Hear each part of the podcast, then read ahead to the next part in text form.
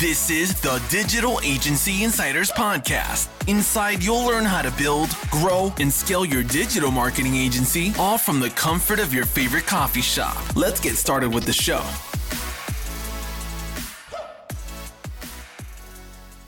All right. Hey, everybody, and welcome to the Digital Agency Insiders Podcast. My name is Tabitha Thomas. And if this is your first time on the podcast, I want to encourage you to go and hit that subscribe button so that you can get all of our interviews with all of the wonderful agency owners from around the globe. Uh, and also, while you're there, drop me a review. I would love to hear what you think about the podcast and how it's helping you in your business. So, today I have with me Nicholas Kirchner. Nicholas is the president and CEO, or I'm sorry, co owner of Margle Media, a fast growing digital growth agency, and he is the founder of the Scaling Bigger for Agencies program. Nicholas started his first agency at the age of 18, Pixelus, and later sold it at the age of 21. He has talked about paid social media on many stages, including thought leadership conferences such as the Renaissance Weekend and the guest lecturer at business schools such as the University of Southern California. He also serves as one of the lead instructors in Tai Lopez's social media and e commerce educational programs, who's a top five hmm. business social media influencer as named by Forbes. Nicholas, thank you so much for being on the thank podcast. Thank you for today. having me. Thank you for yes, having me. Excited I'm super to be here. Thrilled to have you, especially somebody that's in Tai Lopez's thing. That's kind of a big deal, right?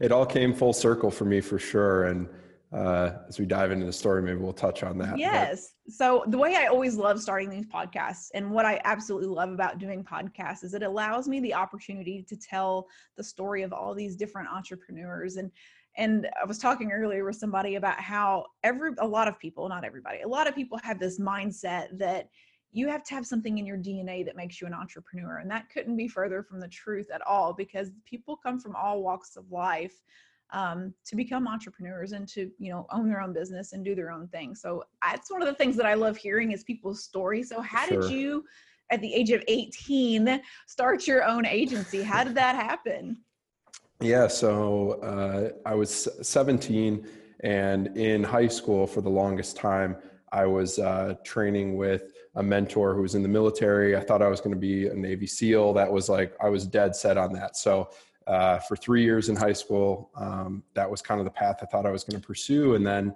um, I started seeing ads online, you know, making money online. I was just trying to pick up some extra money um, in high school. So one of the first things I did was I flipped sneakers. So in Facebook groups, uh, Jordan retros, I would go to.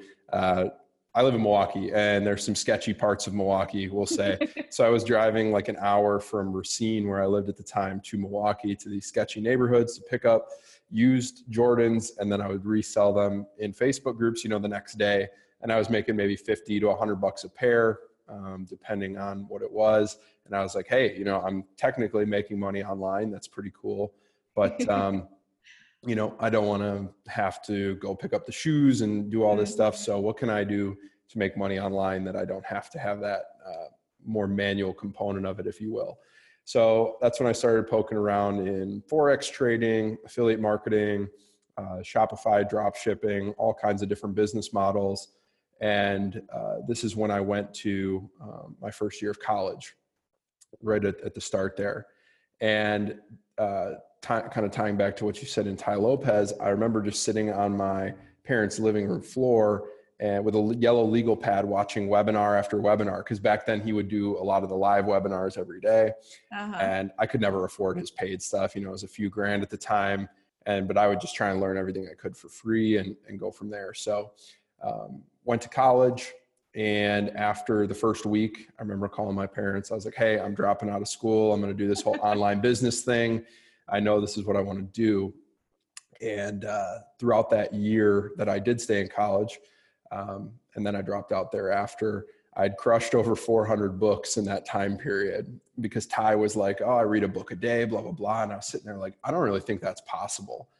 And then I started doing it, and I was the kid at uh, college that had his own library cart waiting for me of books I'd ordered in from other libraries and uh, carrying them back to my dorm. And I would just sit there and read and skip class. And, um, you know, that's really where I got some of my initial marketing chops, if you will, is reading, yeah. marketing, sales, branding, persuasion, everything I could get my hands on. And uh, no joke, I was probably reading over eight hours a day. Um, wow. Just of my own information, and then messing around with all these other business models online uh, after I was done reading them. So, uh, fast forward a little bit, I saw success with none of those business models because I was trying to do way too many things at once. and, you know, I kind of was, I wasn't, I didn't quite take it public, but I, you know, those people who have like eight different titles in their bio, like yep. CEO at all these companies. And I'm like, okay, so that's keyword for you make no money because I've been there. um, but anyway, so then I was like, all right, well, what's a combination of all these different things I've been trying that um, you know doesn't require a lot of capital to start because I was super broke, and uh, you know that's when it was services, and that's kind of about the time that people started releasing um, you know programs on how to start marketing agencies. Not like it is now, but uh, you know this was three and a half, four years ago, mm-hmm. and um, so I dropped out of school, and then I um, was uh, I, I, just moved actually because my girlfriend at the time lived uh, in a different city. So I moved, and that's when I was working in a telemarketing job for making like twenty nine thousand bucks a year, something like that. Ooh. And uh, that's when you learn real quick. This is not what I want to do with the rest of my oh, life. Oh yeah, I mean it was like putting a cheese grater against your forehead for eight hours a day. I used to work at Wells Fargo uh, Financial, and so I, I I that's about the same thing to me. I mean, I was calling yeah. everybody trying to get them to redo their loans. It was awful. yeah. So I was like, this is atrocious. I was selling fiber optic cables to business owners. So at least I was getting comfortable with sales yeah. um, in one of the most brutal industries and learning how to talk and sell to business owners. So that was a good uh, trial run. And you probably learned to grow some really thick skin during all that. Oh, too. for sure, for sure. So it was good. So uh, every morning I would wake up and just like, I gotta get out of this. And I don't think I would have went as fast as I did if I didn't hate it as much as I did. But like it was just uh, unrelenting. Like I have to do something else. So that was, um, you know, kind of the point for me where I was like, all right, I'm to go all in on one idea and try and start um, this digital agency. And so, you know, throughout my Shopify and affiliate marketing experiences and failed tests, you know, I had learned how to do the technical aspect of all these things. I just didn't have the capital um, or enough of it to really grow something significant. Um, so after that nine to five job, I would go to every networking event locally I could find in the city for for mm-hmm. business owners. And so, you know, I launched a website, got business cards, kind of like the you know the bare minimum to look credible at least you know? I people were like oh you don't need that stuff. I actually go the opposite way and i'm like you feel so much more comfortable if you at least have your basics covered um, yes. You know, don't spend a ton of time on it and overthink it, but at least, you know, look like you have some of your stuff together. Yeah. If you're going to so be selling digital services, have a digital something out there. please. Otherwise, they will ask. Um, I, you know, people say they don't ask. Sure, there's people who don't, but there's an equal number who do. And yeah. it's a really awkward position to be in. But uh, so I went to these networking events after work, acting like this is what I did full time um, you know, and I was 18 at the time. So these business owners, you know, they'd be like mixers and happy hours. And I'm just there like, dear God, don't ID me. Cause like, you know, otherwise they're going to be like, who is this guy who's 18 wants me to trust him with his money? So it's a really awkward time that I kind of just, um, you know, didn't care. I was just like, you know what, I'm going to, I'm going to go after it. And, you know, if it, if it doesn't work out, oh well.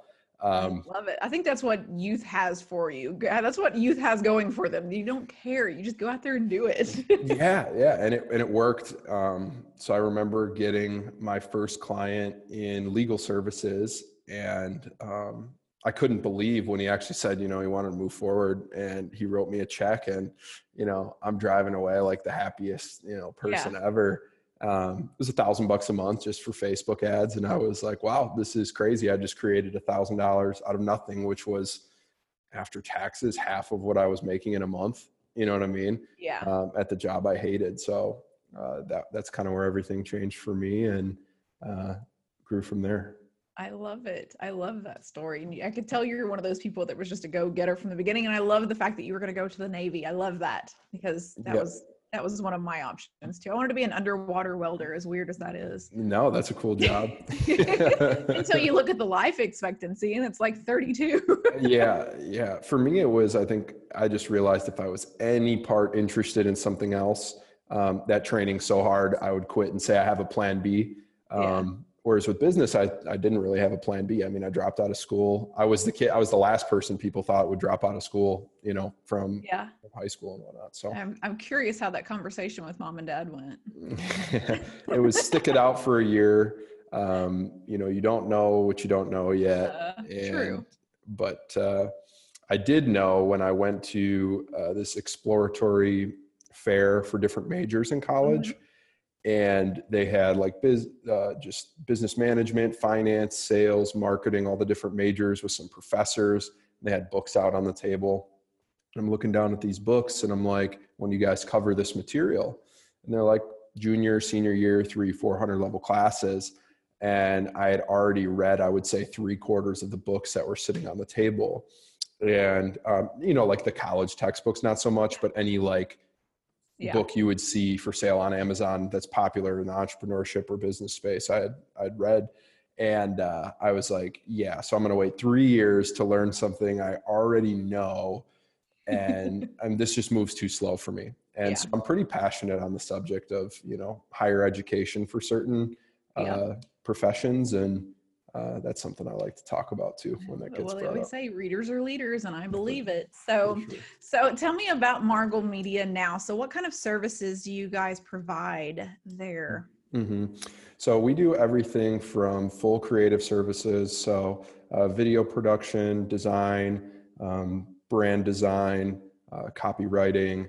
Uh, I, I, like to say we're full service in the digital space uh, mm-hmm. to an extent. So everything from SEO to web.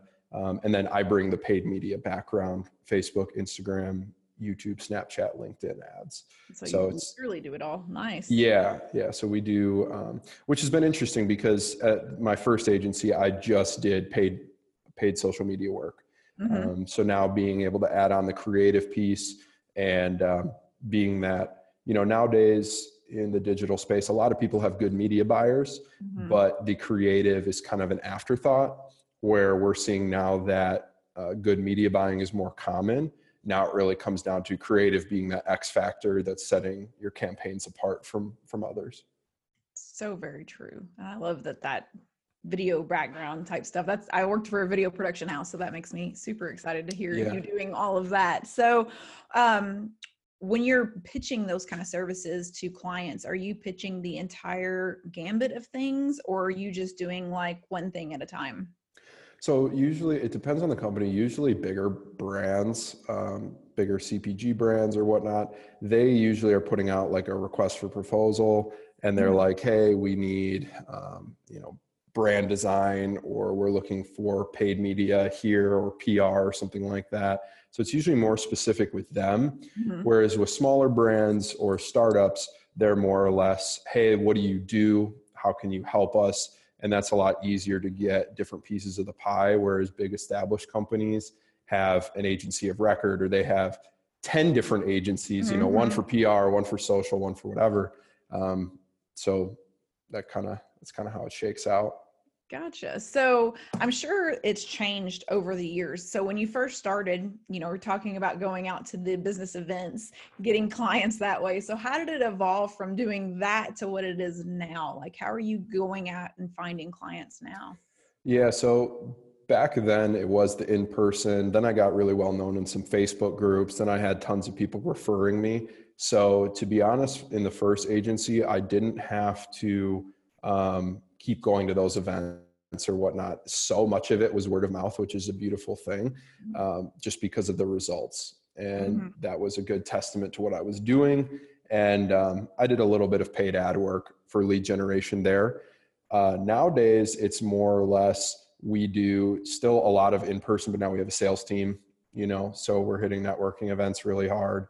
Um, we've ramped up paid media spending quite a bit. So building out our own sales funnels there. Um, not too much email marketing or anything like that. It's primarily ads and then the, the in-person networking. another thing that's really popular for us is we basically have a team of affiliates who work for large CPG brands that are like, oh, I know VP of marketing here.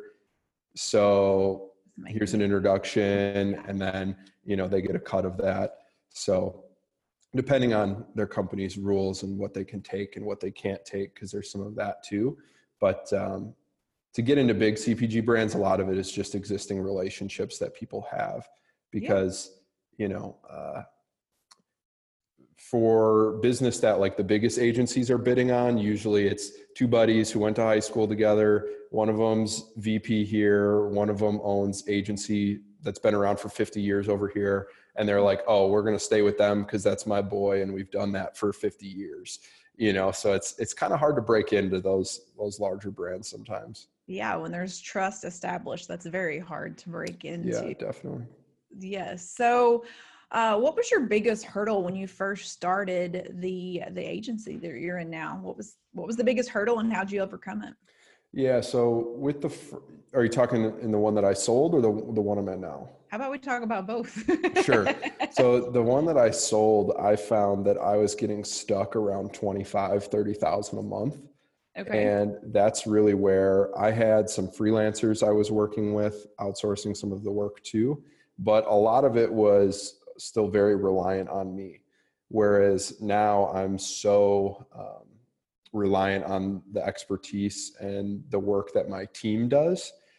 And so, just that shift of being able to truly remove yourself is one that is often talked about that you need to delegate and you need to do this, but it's kind of underplayed as far as how much work it actually takes to get to that point. Mm. So, documenting every process, making sure they're trained appropriately, and I, in the first business, I was scared to fully step away because it's like you work so hard for the business you have. And if someone screws it up, it's still on you. You're the one who has to pay the bills. You're the one who doesn't have the revenue now. Yeah. Um, so it's a, it's a risky thing, but I'm definitely now, if it's 80% is good, that's yeah. perfectly fine. Um, I love it. I love yeah. it. So how did you set up, how did you make that switch from the the other agency to this one to being able to let go of some of those things because uh, for me it's hard for me to let go of things because i'm like i know how to do it i can do it easily i can do it quickly it take me longer to teach somebody else to do it that kind yeah. of thing and that's my biggest downfall probably right i think it was back to i was like proud of doing all the work myself and then realizing how no one really built a big company by doing all the work themselves so it's not really something to be proud of yeah. So I feel like it was a mental block for me in that regard. And also, yeah, you could do it faster. But if you look how like take how many times you have to complete that task and you're like, okay, well, I can do it in an hour, but it takes me three hours to train. So it's like, let me spend those three hours training because I know I'm going to have three more instances at least that I have to do this. So at a certain point, the upfront investment you're putting in training, uh, you know, far exceeds or becomes more efficient than you doing it yourself every single time. So I think it's just a mental shift there and actually doing it. You can't just think it. You got to, at a certain point, let it go. And if you get burned, dial it back, see what you did wrong and, and try again. I mean, that's, that's business. I like that you said that when you, when you get burned, not if you get burned. when it, it will when happen. You get burned, Some, yeah. Something will get messed up and, it's so easy to in this space in particular like you see one tweet just ruining companies reputations or it's very touchy and um, that's part of the risk of being in business and you can't be mm-hmm. scared of those things it's hard yeah. not to be easier said than done yes but. very much so I, but i like i have this whole theory of fail and fail often but only fail the same time one time you only do it once you learn from it move on but don't be afraid to fail yeah and and so much from it Right. And SOPs really do take some of that risk out of the equation if you're taking your time to actually document what needs to be done, what are those precautions, what is the review system, you mm-hmm. get rid of a lot of those errors. Whereas if you just put it off on someone and undermanage someone where you're like, oh, just do it. Mm-hmm. And then you're not happy with the result as the manager or the owner, you still have to be accountable for that because you didn't really review it. So there's yeah. there's definitely a balance. You can overmanage or you can undermanage and just push it off your plate, and then it's a poor result too. So true. So how big is the agency that you've built now? How many people do you have working for you with you to get where you are now? Mm-hmm. So we have 19 full time in house. Nice. Um, we are about 20 days away from moving into a new office that definitely isn't uh, right now it's a very startup vibe office where it's like uh, purple doors and old wood and doesn't look visually appealing so when you're bringing in those clients that are paying a lot of money you're kind of like well this place doesn't look great but i promise we're moving yeah. and then but now it looks more uh, google if you will um, nice. and you know uh, modern and, and that so and i um, i'm a little bit envious of the fact that you guys are all in one building and together because you know our team we're all scattered. We all work from home we all work remotely which is great but there is something to be said about being able to come together in one building and be able to work together. So that's yeah and it i mean i'm a huge work from home person. I did for a long time. The 1st mm-hmm. business was entirely remote um, with me and the freelancers and i loved that. So i kind of miss that now but it is nice and we can run very fast by just i need to walk over to this person's office and say hey you know let's meet on this right now get something done. We don't have to schedule a zoom or something like that. Yeah. Um, so that is nice. Uh, but uh, yeah i mean it comes with its own challenges you know it's like now you have a lot of people to manage in one place and now there's kind of an element of if you're not there uh, not everyone is used to communicating remotely, if you will, and being efficient in that way as much as you have to be. And yeah, you know, if it you're takes 100 discipline to be yeah. able to work remotely, so much discipline. It does. It does. Yeah. So, how do you guys keep customers coming back to you time and time again?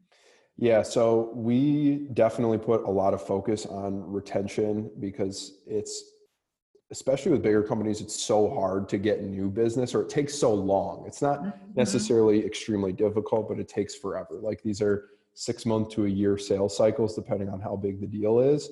So keeping them is very important. Um, but we have a dedicated account management team. So their only task is to nurture existing relationships with customers. They mm-hmm. do nothing else, um, making sure that everything like I think common traps that people fall into is they either over communicate with the client, so it's a nuisance. They under communicate with the client, so they're like, "Where the hell's my money going?" Mm-hmm. Um, and then just not being efficient and things get missed, or there's like moments of friction with clients that I found over time where you know you both get on the phone um, last call you both said you were going to do something. Those things didn't get done and then you're in the same spot and they're like well why isn't this done? And it's just that weird like oh well i thought that you were going to do this and you know those are the, where the relationship breaks down. Uh-huh. so making sure someone there's a one point of contact that all the communication flows through from both sides and they're kind of the broker mm-hmm. um, we find that's the that's the most important piece. And how do we keep them coming back? I mean you got to perform Mm-hmm. You know, a lot of what we do, and we say growth agency, it's kind of performance marketing in general. You know, we by no means guarantee results, but we, I mean, we're measured on them. You know what I mean? Yeah. People yeah. aren't going to pay you for for nothing. It's interesting how much money the big brands will spend without really knowing where it go the money goes yeah. that's pretty common but smaller brands uh, definitely every dollar counts. So i, I want to hit on that a little bit. So you were talking earlier about you know just starting your agency your first month you had a thousand dollars a month and that was a big deal then. What does it look like now? What is a big deal to you now in the agency where you're at now? Um i would say something a retainer like 15 20000 a month is a very solid like base client. Good. Um our highest retainer is 50,000 a month right now. Um, and uh, we that's all video content for them. So, you know, X pieces a month. Yeah. Um, really growing Instagram, Facebook organically. Um, yeah. So that's where a lot of. Do you guys have an in-house production crew, or do you guys do a lot of um, freelancers? So it's a, it's a mix of both, right? We have projects. We used to be very much all in-house uh-huh. So we used to have way more employees, and then you know you learn that uh, it might be more efficient to farm some of it out. Yeah. And um, you know, so that's the route that that we went. So we do have the capabilities in house, but it's it's all dependent on bandwidth. You know. Yeah. Um, well, and then when you have that many employees, and all of a sudden you lose one of the clients, and now you got to keep these employees, but you don't have the ink. I've been there, done that, know how that there, feels. there you go, exactly. And it's like, all right, we have you know, we're burning 15, 20,000 a month in payroll here, um, but there's not, you know, a hundred thousand dollar video that needs to be made every single month. Mm-hmm. So it's, it's definitely a balance. And yes, it is. That's why I was kind of curious. I'm like, cause it, cause it is a very, very hard thing to balance because you oh, yeah. have I mean, constant video production work coming in. Yeah. I mean, super tough choices. Um, and I think that's one of the hardest parts about owning a business is making those calls of, you know hiring hiring's easy firing is hard um, yep. in the sense of emotions. Mm-hmm. and you know i won't lie we've taken our fair share of heat for it. And it's just like it's one of those things it's a necessary evil. You know no one likes it but um, it, it, has to happen. And um, you know we've even had talent not apply because they were scared of you know yeah. of that and that's one of the things of like a startup and growing quickly and whatever it's not super clean it's kind of messy sometimes and uh, you know i think you know that though if you're coming to work at a startup that it's not going to be your corporate mm-hmm. america you're safe as long as you perform okay type deal you know we're definitely looking for the top tier talent that yeah. is going to get the results well and those kind of people that are after that kind of vibe don't care about the you know what i mean? The the the the environment that they're working in the creative atmosphere is more important to them than the corporate vibe so. Right. Yes. All right. So the very last question that i love asking because we have a, a, book club within us that we reread a book a month. What are you currently reading right now? So i conveniently brought it right here. I am reading uh, blitzscaling. Okay um, and uh, the foreword is by Bill Gates. Um, it's by Reid Hoffman, co founder of LinkedIn. And it's basically uh, the lightning fast path to building massively valuable companies. So it talks about that messy growth and how your roles and your employees' roles change as you grow and mm-hmm. being willing to go really fast for the sake of going fast and acquiring market share and fixing the issues later and you see it with a lot of tech companies. And so i'm interested to get through the whole thing and see what my takeaways are but uh, yeah. yeah well, i've heard i've heard good things. Oh good good. Well thanks for sharing that with me. We're always looking for new things to read so i was like asking people that question because leaders are readers so more than likely everyone is reading something right now so. Very, very true very true. Now there's so many books that i would say have contributed to is there one book in particular that you just like? That's the one that just changed everything for you. Mm. For a few. I mean, maybe very early on. I love how to win friends and influence people. Uh-huh. That's always top of the list. so common. Just how to get people to like you. Um, I love uh, Elon Musk's autobiography by. Oh yeah. Not autobiography autobiography, biography, I don't know, by Ashlee Vance. So when someone else writes it for you, um, yeah. I start to say when you've read 300 in a year, I can't imagine remembering. it's it's hard. I mean, yeah, and you just have like one thing that you take away and implement. I mean, I've probably missed so much uh, going through that many, but you know. So, uh, is there any advice you would give to somebody who is just starting out a social media agency um, that you kind of wish that you had when you started? Mm, don't try and do everything yourself. It's a grave mistake that you'll you will pay for at some point if you're trying to grow. And I think it's very important that you establish what you're setting out to do. Are you in this for a lifestyle business? Because you can make 10 grand a month and make 10 grand a month and support a family and and do that thing. Mm-hmm. Or mm-hmm. you can make the decision to go all in and you're like, no, I'm gonna grow this thing. I want a big team, you know, I want to work with bigger clientele. And that's a key decision you have to make because it's two very different. A lot more is required for sure on the on the mm-hmm. all in route, and it's a lot more risk. Whereas you know you can make a very comfortable living. So just set out and after you have a few clients under your belt don't spend time being you know before you have sales being like well do i want to be huge or do i want to only make 15000 a month there's too much pondering in the beginning so yeah. i said don't spend a lot of time on the website or your brand design or anything like that. Just get out and sell. Yeah. that was one of the best things for me because I started seeing revenue, saved a bunch of money. You know, eh, taking risks becomes much easier when the financial piece is off your back, you know, that you have to make money. Your decision making becomes very different. Very true. Very true. All right. Well, thank you so much for being on the podcast. I've enjoyed every minute of this, and we'll see you guys next time. Thanks. You've been listening to the Digital Agency Insiders Podcast. For more tutorials on growing your digital marketing agency, make sure to visit digitalagencyinsiders.com.